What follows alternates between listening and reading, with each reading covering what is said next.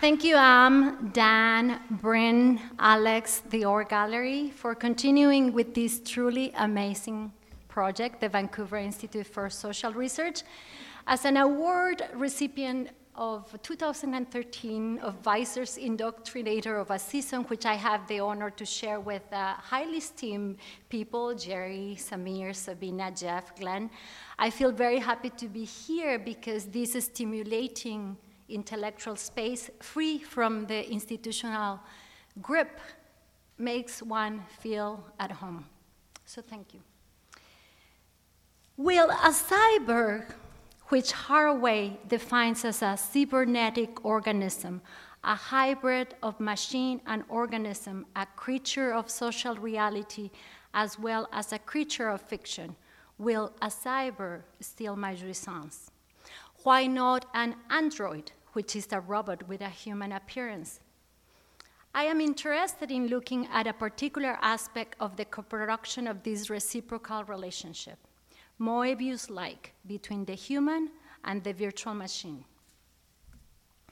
In this paper, I have three theses suggestive of an ontological or subjective shift in the current ethos. One, we are all cybers. Two, our unconscious labor is in servitude of virtual technologies we are producing surplus value willingly for the benefit of the digital technological corporations. And three, there is a resulting disembodiment of the bodies of other people, which has implications for both the individual and for a sense of collectivity and politics at large. I have little knowledge or experience with regards to the vast field of the philosophy of technology or cybernetic theory, so my reading remains psychoanalytic and, as such, on the side of the human subject. Why could a cyber, which is the interspace between me and the virtual, steal my jouissance? I don't know why. It was, yeah, okay. Jouissance understood as a sort of pleasurable pain expressing an excessive tension of psychical nature coded in the body, consumptive and inaccessible to the symbolic order, is a universal characteristic of the human subject as bestowed by psychoanalysis. Jouissance is the material production of our symptoms and requires a body. Think about addiction or any other symptom. Jouissance introduces a repetitive, morbid pleasure beyond our will, a self destructive drive through which one gets off on. Humans are the only being capable of jouissance among both nature, the Aristotelian physis, and technologies, techne. This principle is perfectly instantiated by the readings of cultural productions, such as in HBO TV series Westworld, or um, where the androids became cybers once they were coded with reveries, a sort of historical consciousness and memory which brought them a great deal of suffering and at the same time courage to rebel. In Blade Runner, Ridley Scott 1982, the androids became cybers, partly humans, once they were endowed with mortality. But is it true that only humans are able to enjoy? Lacan coined the term lathouses to refer to techno-scientific objects able to enjoy through mass repetition. It is a term akin to the fetishistic aspect of Marx's commodity form. In Seminar 13, Lacan proposes this neologism which incorporates a definite article, la, the, ousia, being, and ventouse, suction cup, to play on the signifiers of house, being and being suction. Lathouses, as both Braunstein and Gega explain, are the objects of technological mass production that are a semblance of object A, the lost object cause of desire. Lathouses work in the alethosphera. You see, Lacan could have been um, total surrealist poet, which is a term of Heideggerian inspiration describing an abstract space where truth aletheia unveils our present World Wide Web. Lathouse the technological fetishistic commodity of the everyday, is a semblance of the object cause of desire because the latter doesn't satisfy and is impossible to merchandise. Braunstein asks poignantly, who will buy her own tears or his own feces? Lathouses, in contrast with the real object cause of desire, are sold and address an ever increasing human demand whose satisfaction is conceived as a sign of progress, commodity, convenience, speed, as we see with the potential 5G wireless technologies that will bring augmented reality for all, or the proliferation of digital assistants, Google Now, Amazon Alexa, or iPhone Siri. For Lacan, this object of mass industry, product of the dominant scientific discourse, exists in the co-produced space between humans and technical devices, and it exists to multiplicate with the purpose of us holding the anxiety for them. I don't want to lose my phone. What if my computer crashes? The Lathouse object, Lacan continues, quote, wishes to come and hold the same position that you occupy, or that you do not want to occupy, or that you barely occupy, who wishes to know how and why you occupied it, and how and why you don't occupy it, unquote. Lathouse is a term akin to the cyber because the virtual devices and machines alone cannot experience jouissance since they require a human body to steal it from their flesh materiality endowed with an unconscious desires, fantasies, and drives. We are cybers, and our technological part is stealing our enjoyment. How does this happen? My second proposal. The cyber, taken here as a co-produced space object between human and Lathouse technological commodity form, is being already stolen from her his enjoyment, surplus jouissance, and put into servitude of, servitude of wealth accumulation, surplus value, through the abstract labor produced by the unconscious of the subject for the benefit of big data corporations that algorithmically manufacture our desires in platforms and systems in which we feed our most precious immaterial productions, dreams, fantasies, and desires. This section is a brief summary of my paper, Does What One Enjoys Enjoy, presented last December at the conference on Marxism and Psychoanalysis, Conjunctions and Disjunctions, organized by Alessandra Capardoni. The separation between labor and entertainment, between work and leisure, is blurred in the virtual era. We work and relax in front of screens most often simultaneously.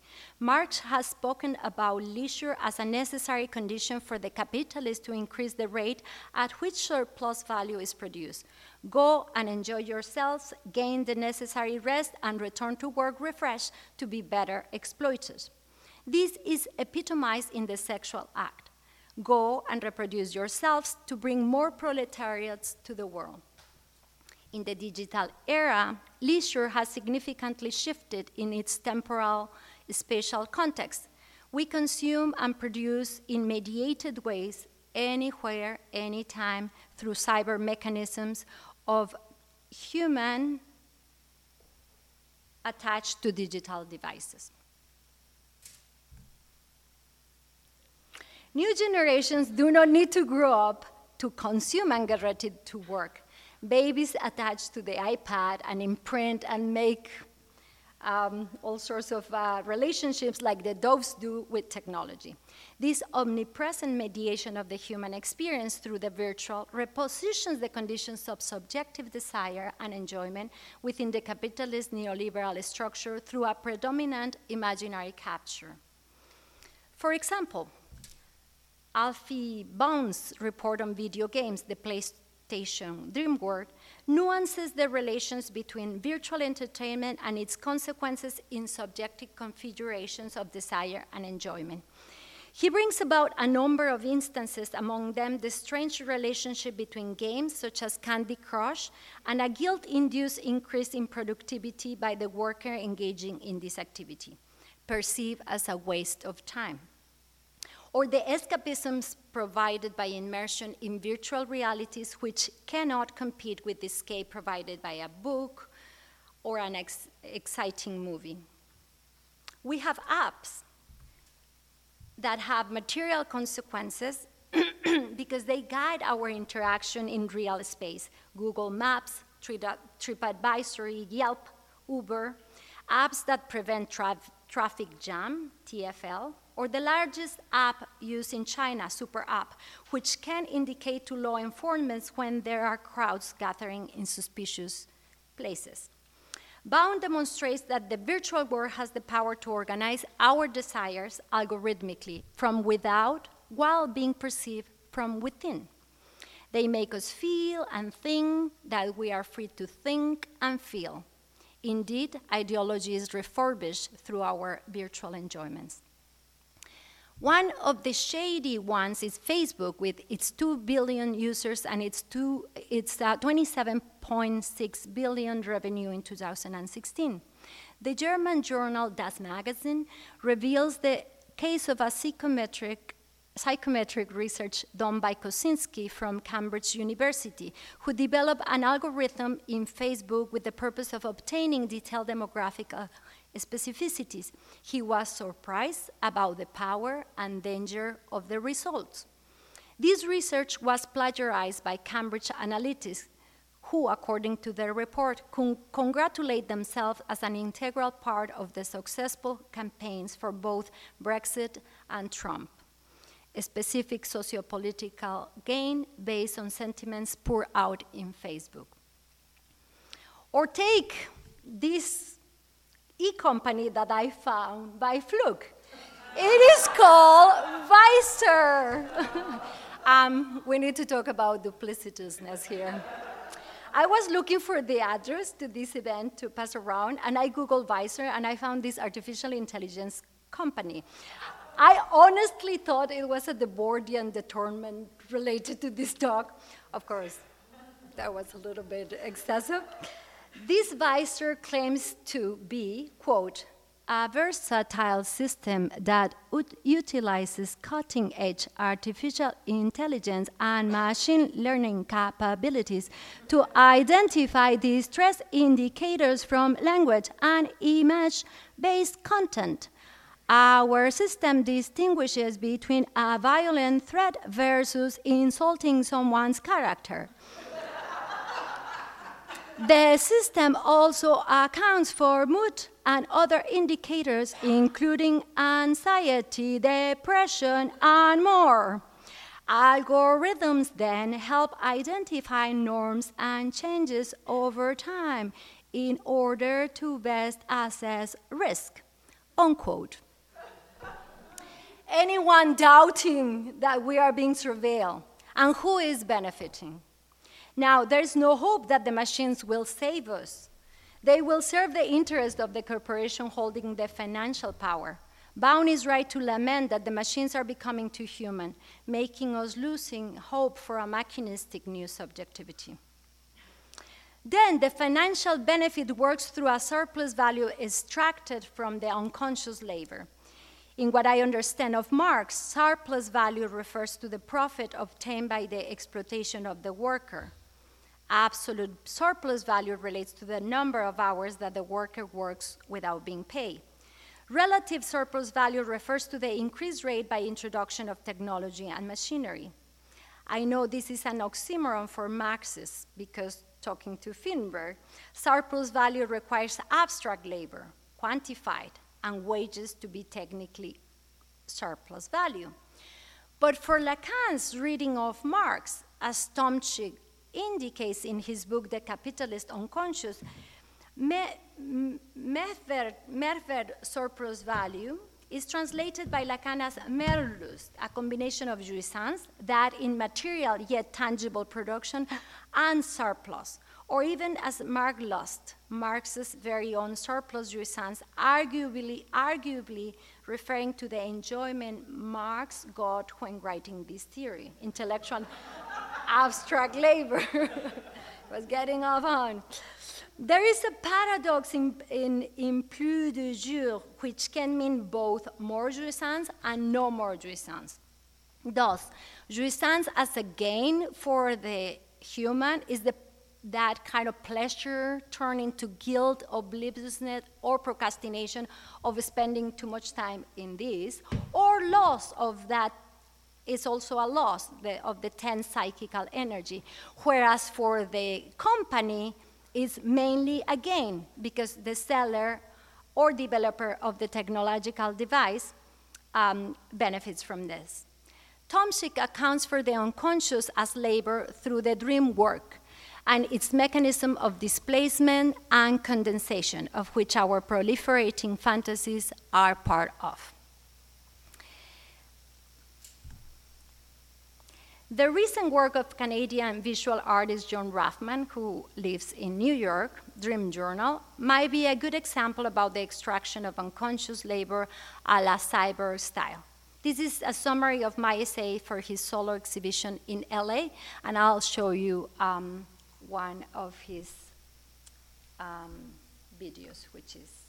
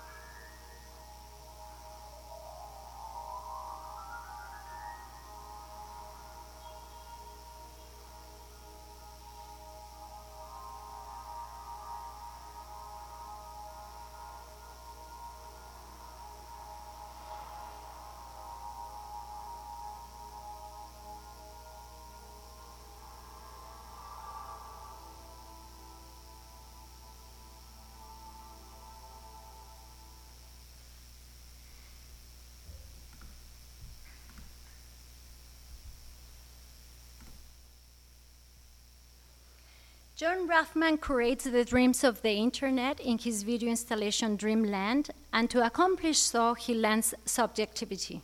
Through a creative process that mimics the principles of what Freud described as the dream work, Rafman Dreamer owns the dreams he's creating merely during the temporality of its shaping, to then successfully pass ownership to the viewer while preserving almost intact a latent content in search of interpretation. In the interpretation of dreams, Freud tells us that a dream is an unconscious formation, the result of a complex dream work, which, cons- which consists in transposing a latent material, the repressed thoughts, truthful kernel of a certain erotic desire into a manifest content, a representation in the guise of a rebus, writing a psychical message with images that is a dream. The apparent nonsensical picture puzzle, known as the manifest content, reaches a limit when the plastic figuration of certain words, such as abstract concepts, conjunctions, and negation, cannot be represented by images. Dream images require to be translated into signifiers in order to solve the riddle.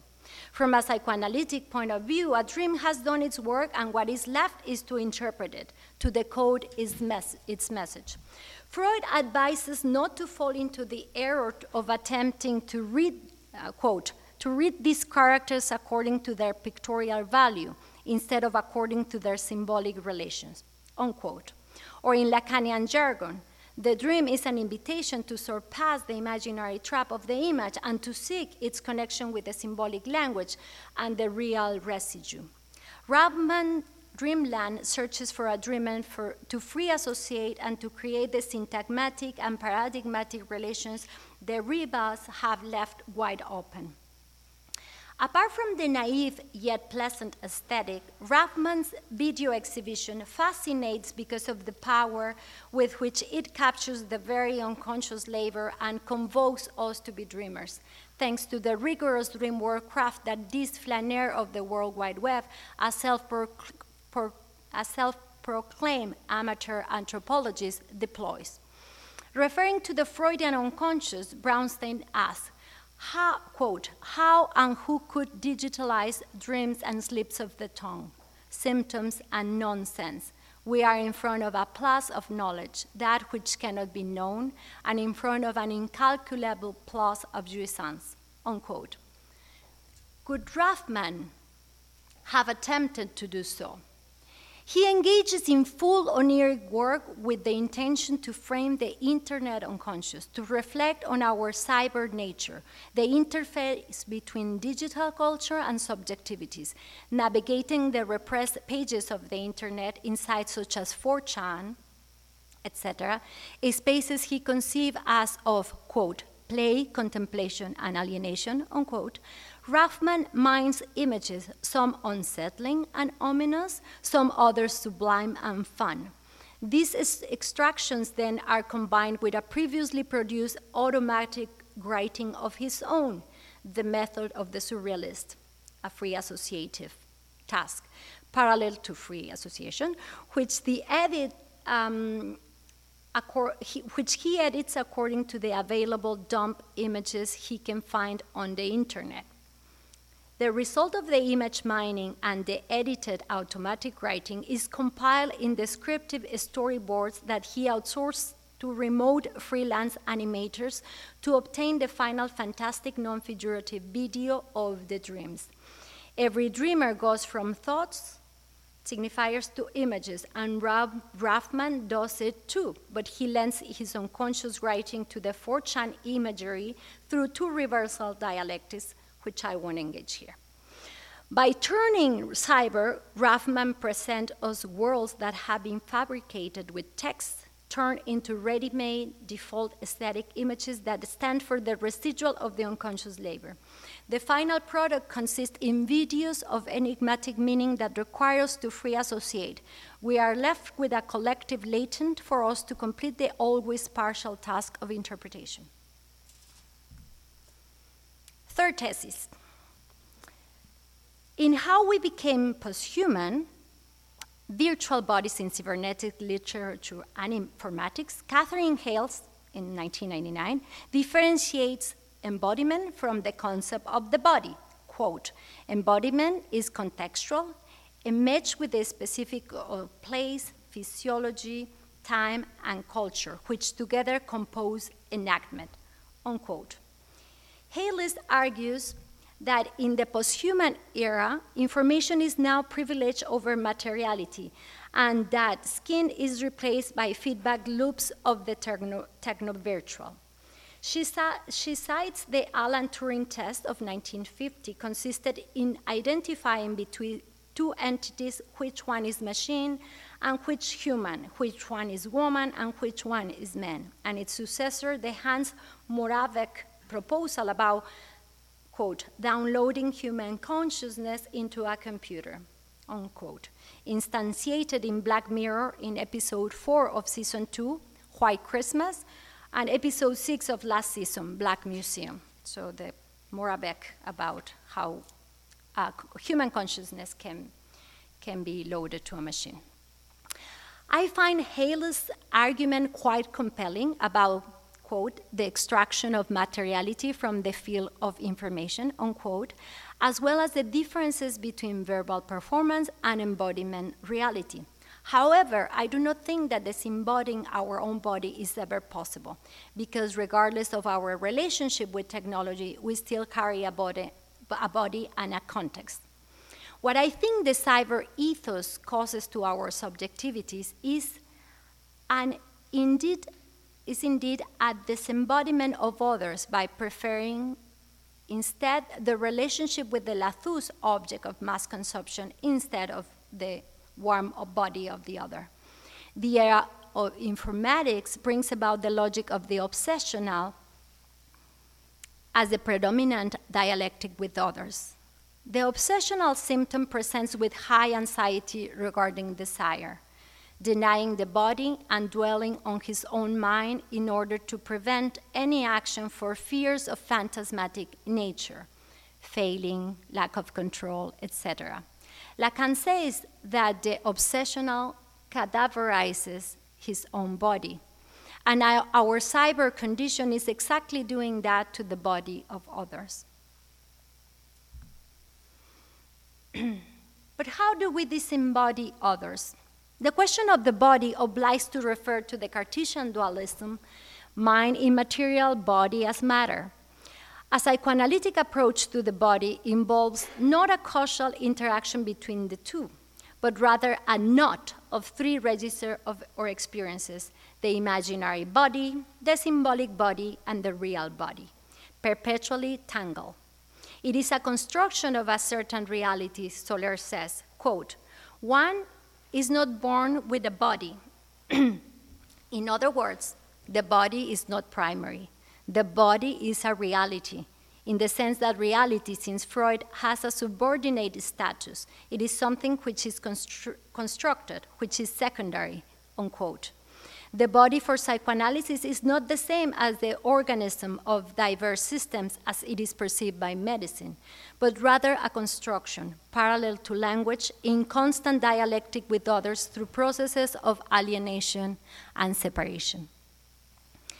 The, the imaginary body is created from the discordant organism of the baby, disorganized and fragmented it will be unified by the image of others around the time of the mirror stage, nine months approx. This imaginary body is created through interactions with others. How do I see myself? The ego. How do I imagine I am seen? My ego idea. And how would I like to be seen? Ideal ego. The body as image is supplemented by the signifying dimension to create the symbolic body, which refers to the signifier coming from the other and its materialization in the flesh. For example, we go to yoga, we play sports, or dance, partially as an outlet of the psychic excita- excitation, but mainly to create a body, to define its purpose, its rhythm. Soler quotes radiophony where Lacan says, quote, the idea is that it is the body of the symbolic, an incorporeal body, which by embodying itself gives you a body. The first body makes the second by embodying itself. Unquote. That's for you the imaginary and symbolic of the body. But what is the real body? The real body is the one that is outside our possibility of saying, which we know only through the effects of jouissance, the symptom, getting sick, stress, etc. The real body involves the singular way of dealing with the drive, that force whose source is found in the orifices of the body, eyes, nose, mouth, ears, vagina, anus, and which organizes the exchanges with the world. Jouissance and the body share interrelated yet, in, yet separated spaces, as the body is always displaced in an imagined other. This is very clear, for example, in clinical practice. It's uh, always like, my mom wants this, but what do, you, what do I want? Is always um, veil. Whereas jouissance remains with us, is unalienable, is our very property.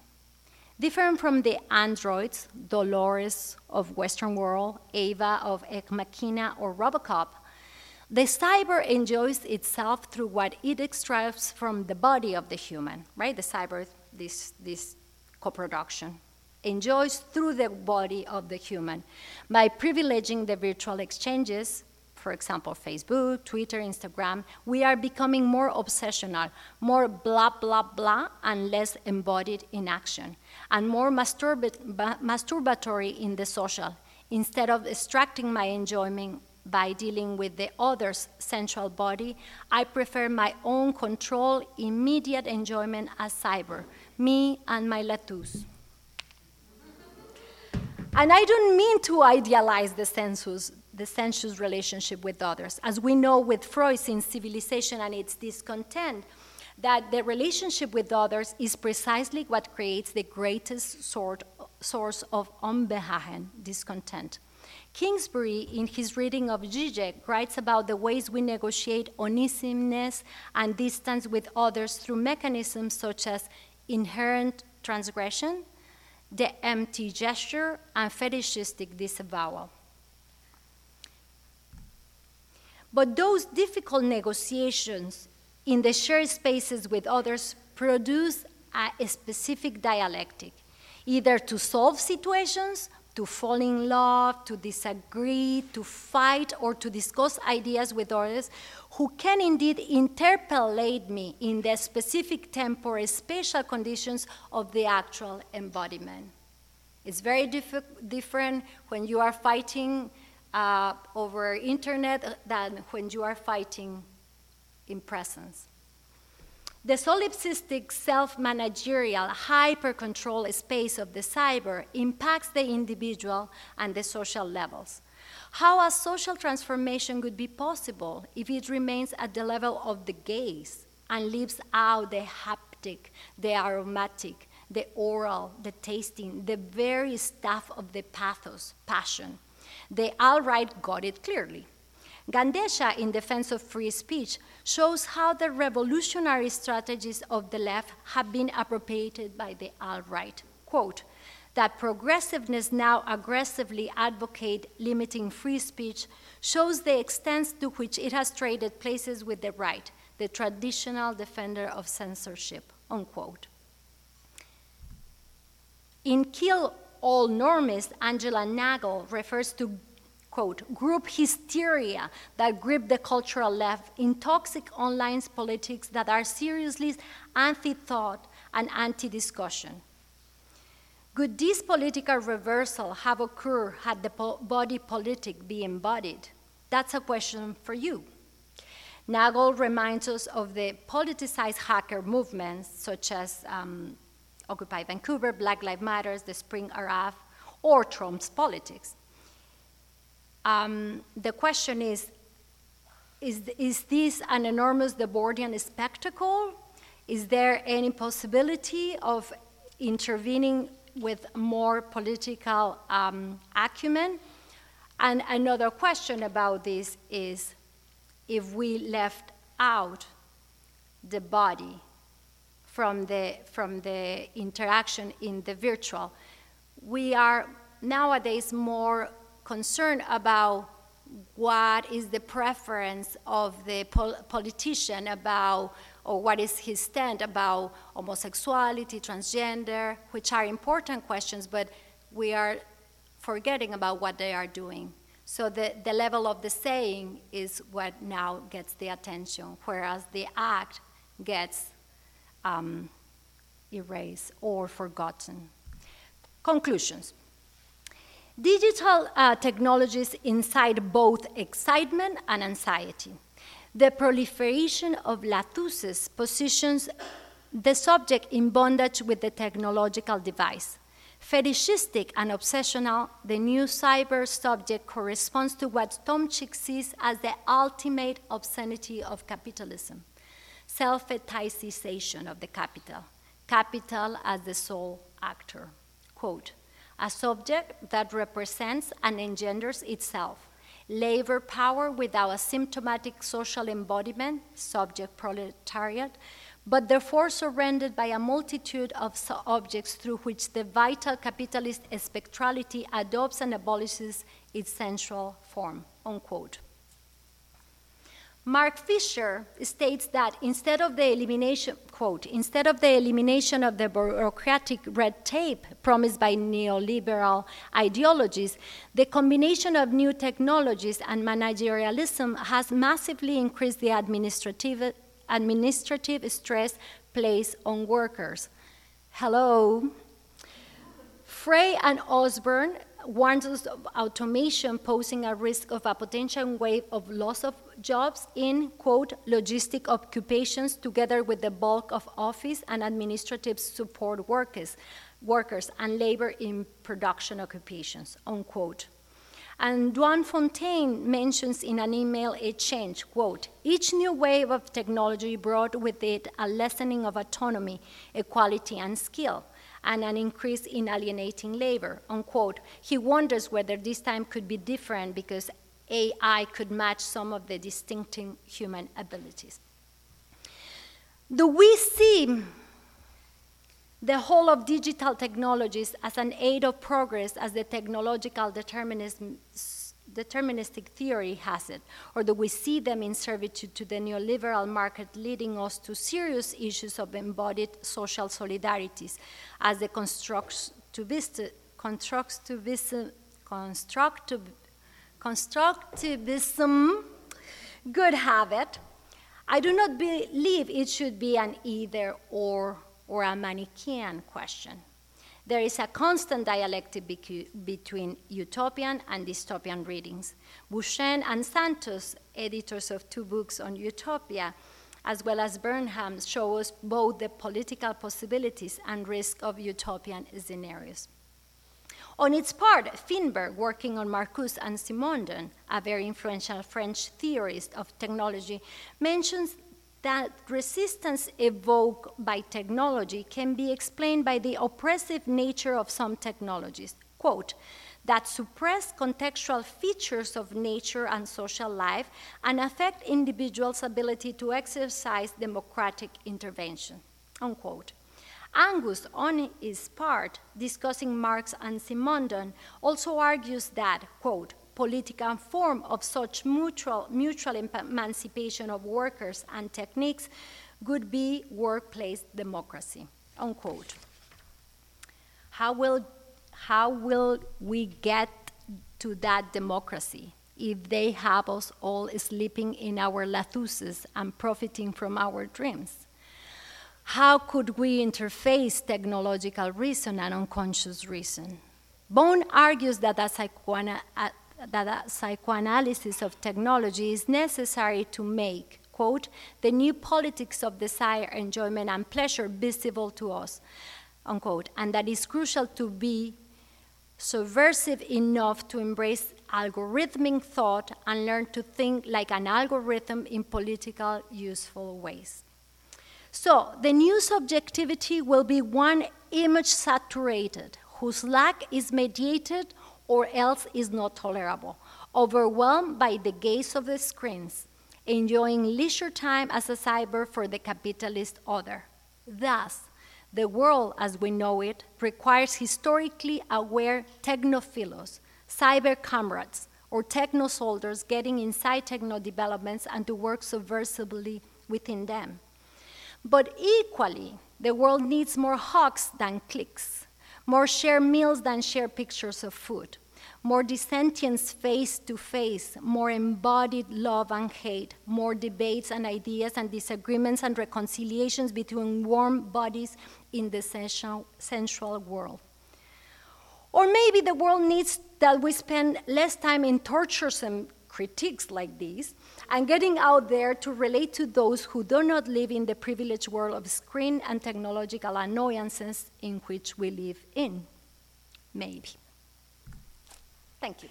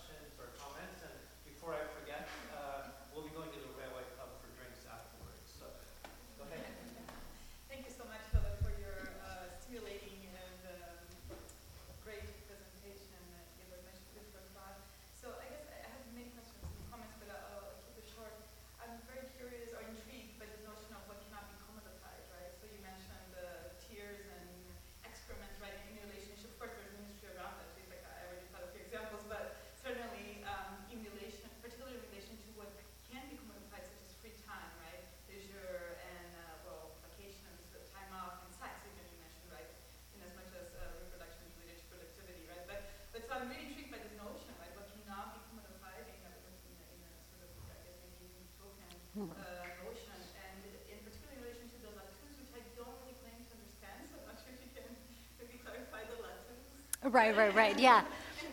Yeah, yeah, yeah. Thanks, thanks. Yeah, it's, it's good stuff because uh, the lathouse is a semblance of the objet petit a. Well, the object cause of desire is not that we want the tears of the feces or whatever is, is lost because it comes from uh, objet petit a, it comes from um, that first separation. Uh, phys- like real separation from the mother. There's a separation, right? There's something that um, always we are thinking always as the one with something bigger than us, spirituality, religion, and something like that. So it's something that is lost from the get going, right? From the moment we are born. So we are always returning to that object um, cause of desire through many different things. Um, and then that's why we engage into desiring things and then desiring a career, desiring whatever, uh, or a house, or a lover, or a child, etc. But then um, what, what we are getting with this is, is um, almost like uh, here, there's uh, like, a, like an object that can satisfy that longing for something that is lost. And then we get into this and, and it's, it's, we know that it's addictive, like instant gratification. as well, right? So the other part, yeah, I like what you said about those things that cannot be uh, commodified because maybe nowadays is less and less possible because we are like all the time busy, right? Like when is the last time that you had like nothing to do without feeling guilty, right? It's like we have this pressure because yeah, we are like in this acceleration in a way, right? So yeah, and the Lathouse is pretty much this. Uh, yeah, Lacan was really seeing at the fetishistic commodity form of Marx. Yeah.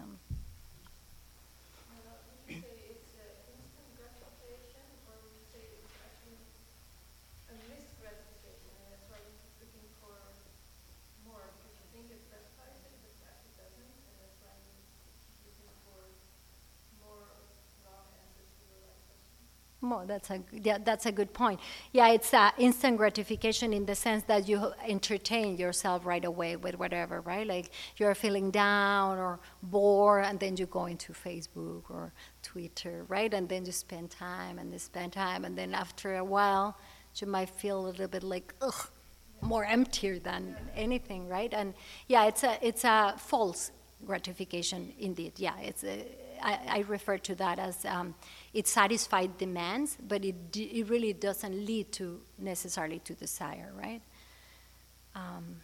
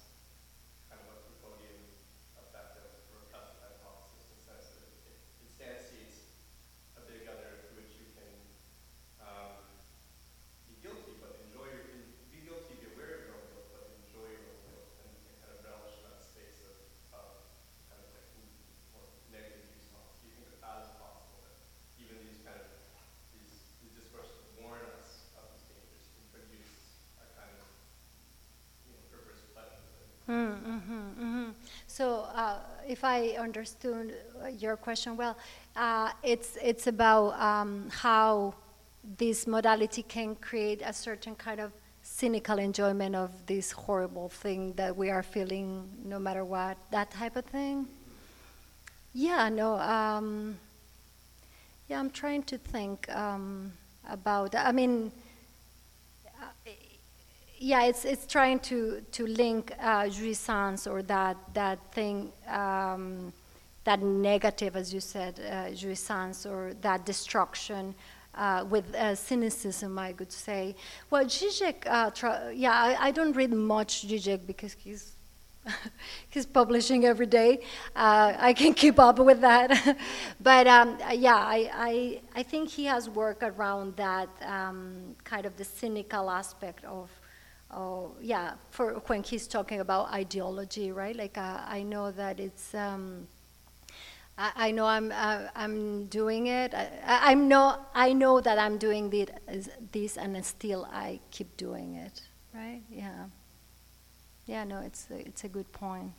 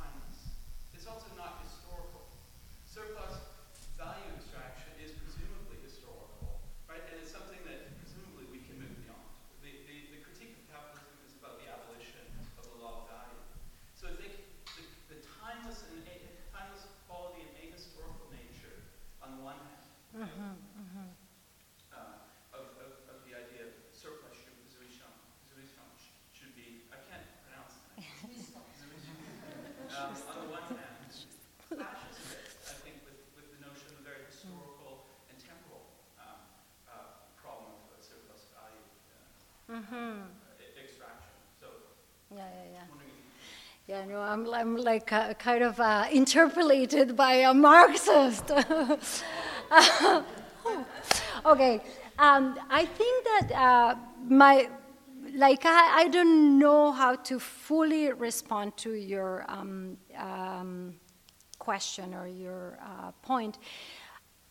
The first thing that came to me when you are referring the historical time uh, conditions of the unconscious, um, I immediately thought, well, the unconscious is not something that is uh, hidden somewhere, somehow. Like right now, the unconscious is circulating, right? So it has, in a way, a time of production, even though in its, its uh, conceptually, its uh, structure is timeless. Um, I mean, the concept of time doesn't exist or uh, place uh, or history, perhaps.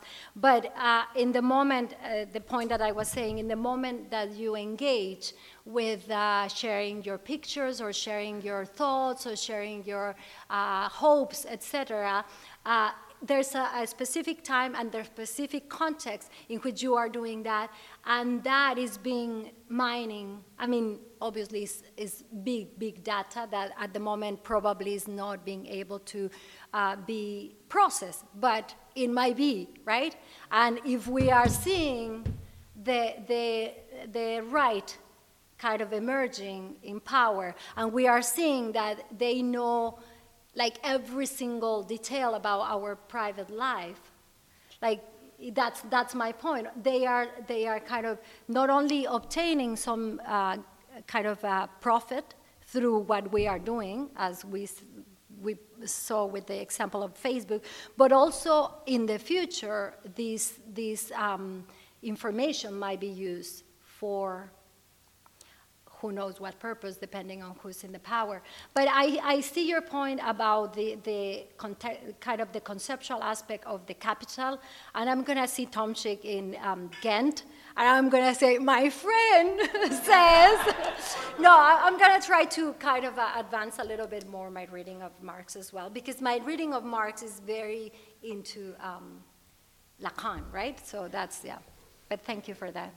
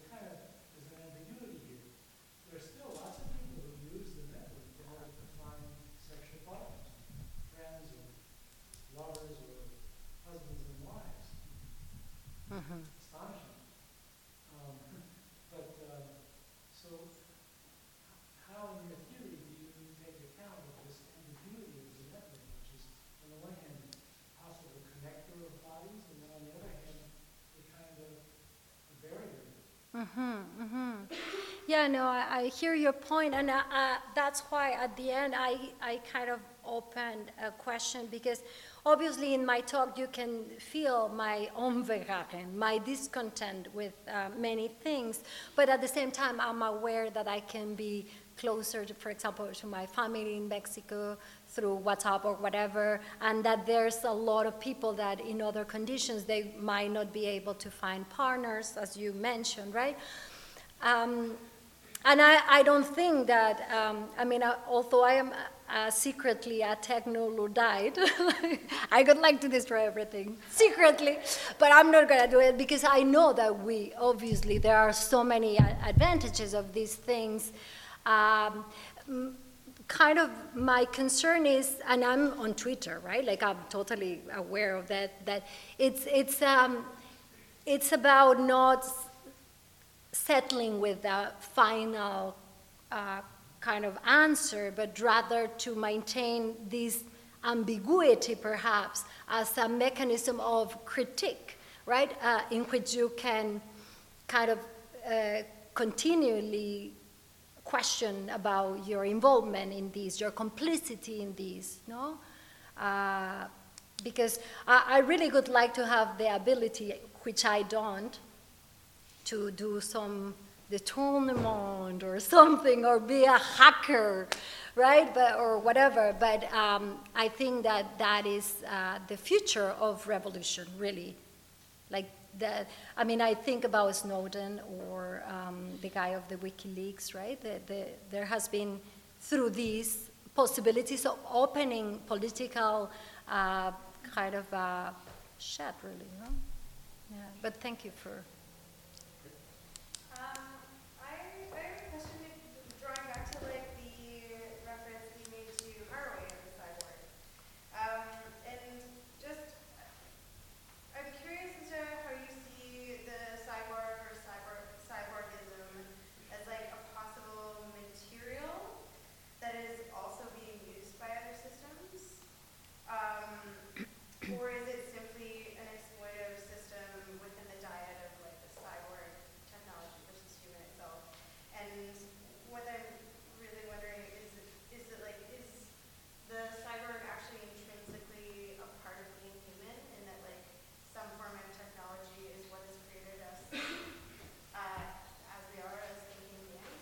Mm-hmm, and, mm-hmm. and how do you like reconcile that with uh, our current relationship to technology?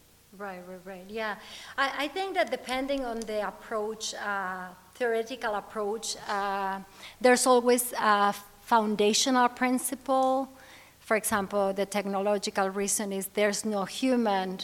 The human emerged when they took the tool to create the fire or the that right uh, if we think um, in marx is like the principle is the commodity form right like this is what uh, created the alienation in the way we learn it. In terms of psychoanalysis, is well, in the first place was the word that was put into our body, right? But um, I, I, really think uh, Haraway's um, manifesto is a very useful uh, critique. Um, device to think our co-production with uh, technology as human and i don't see much like um, I mean, when I say that we are being profited or is stolen from our jouissance, is, is not so much because of the te- technology per se, but the owners of the means of production, right?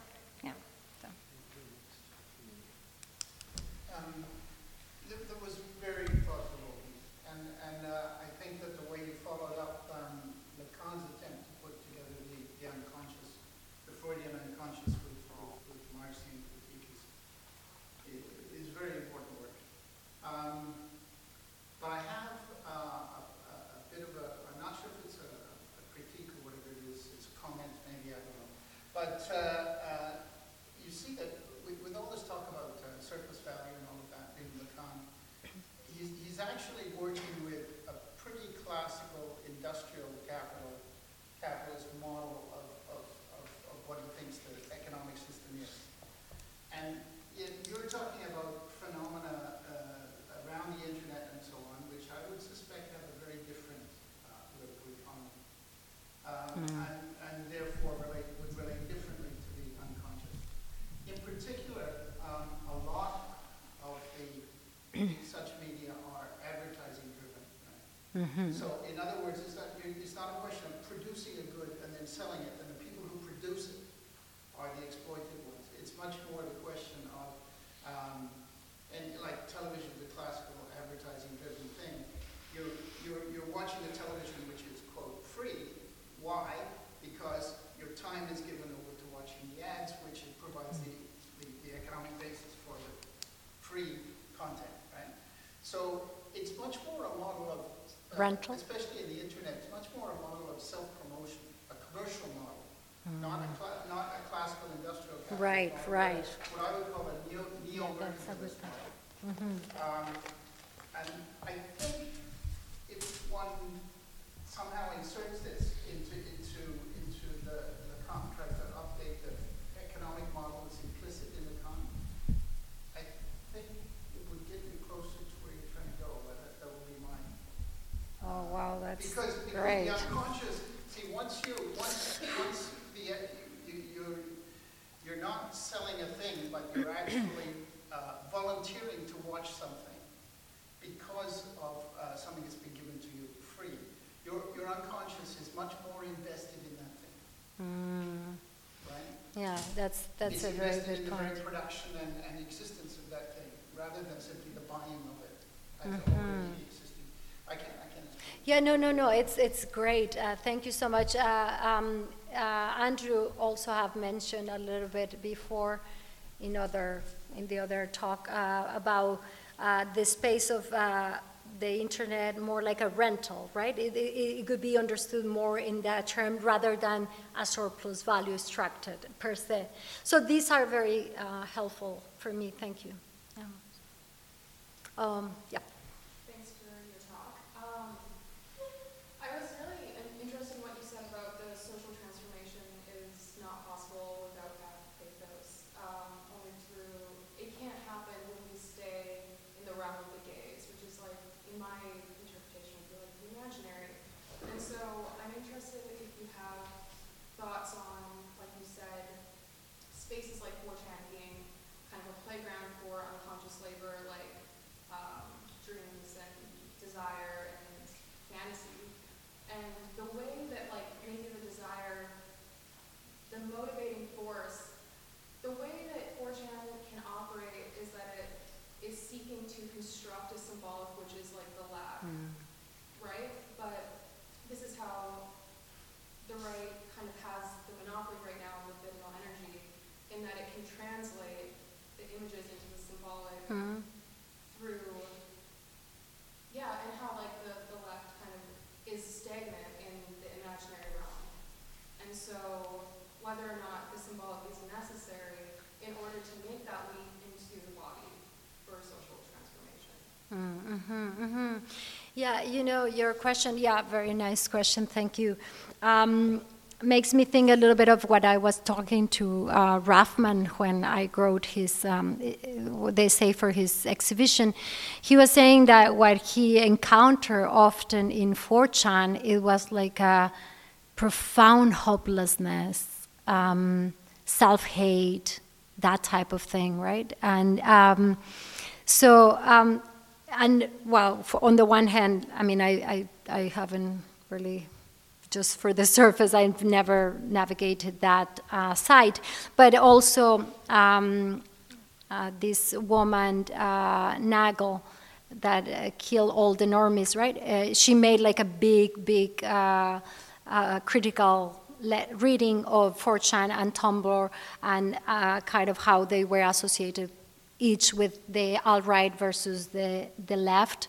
And um, I think that um, the, the issue that I observe in, at least in the part of uh, Nagle, is that once that um, there's so much uh, kind of uh, scapegoating, right? Because there's this this this content or the discomfort in the 4chan. And once that there's someone that can be targeted, they were talking about, for example, the, the, the um, problem of uh, women, feminists that they started to push into the video games, and they were horrendously bullied, right? Cyber Cyberbully. So those things have a, an impact, right? It has, that, that's pathos, right? That's, that's pathos. But I wonder if that could be possible had they confront the person more in the in the kind of uh, analog world, right? In the face to face. I wonder, right? Like there, there's almost like um, uh, the cowardice that goes on in the cyberbully maybe couldn't be as um, possible if it is if it is not with the body. just like thinking about identity being so central to the left at this point, and identity kind of, it's, if you could say it's in the symbol, but I think a lot of it It's imaginary, yeah, identity mainly, yeah. imaginary, right? And so it's about, it doesn't go as far into the unconscious. You can't play like the right use it, they're creating their own language, they're creating their own symbols, they're creating mythology, they're creating symbolic, which the left seems to be incapable of because of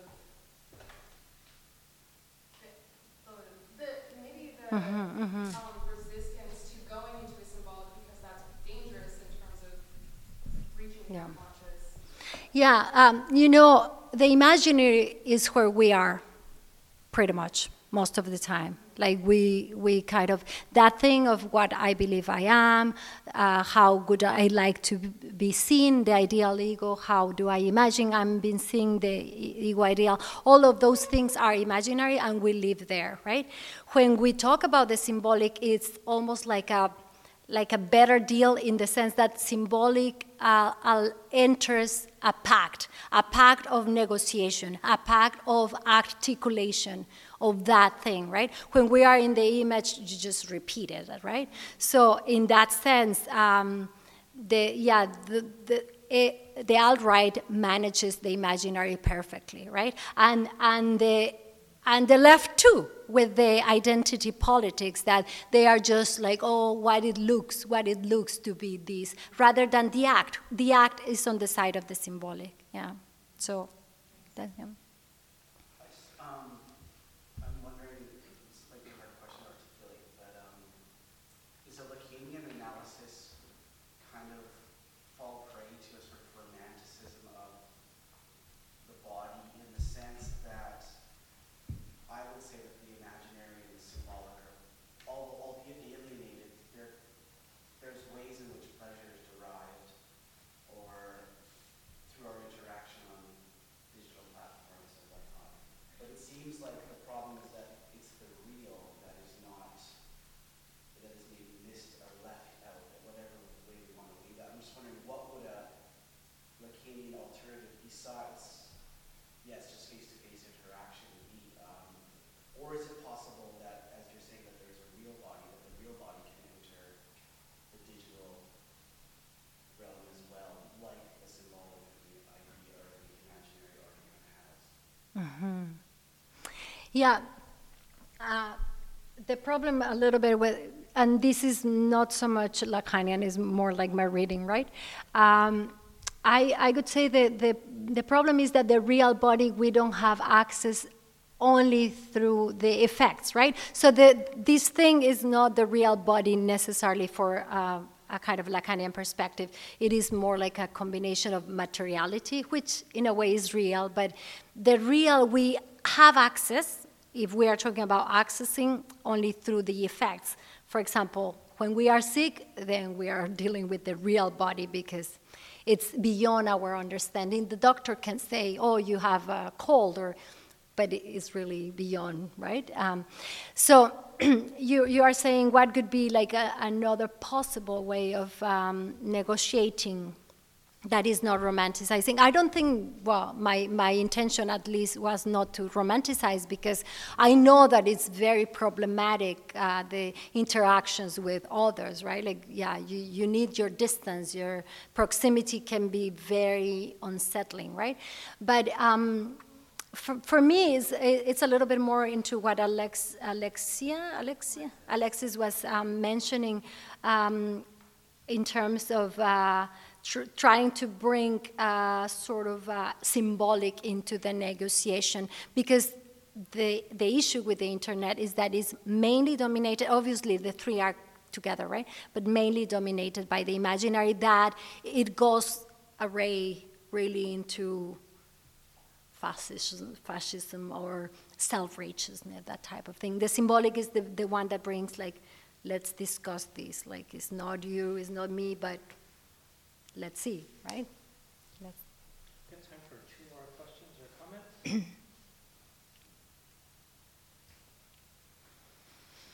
Paul.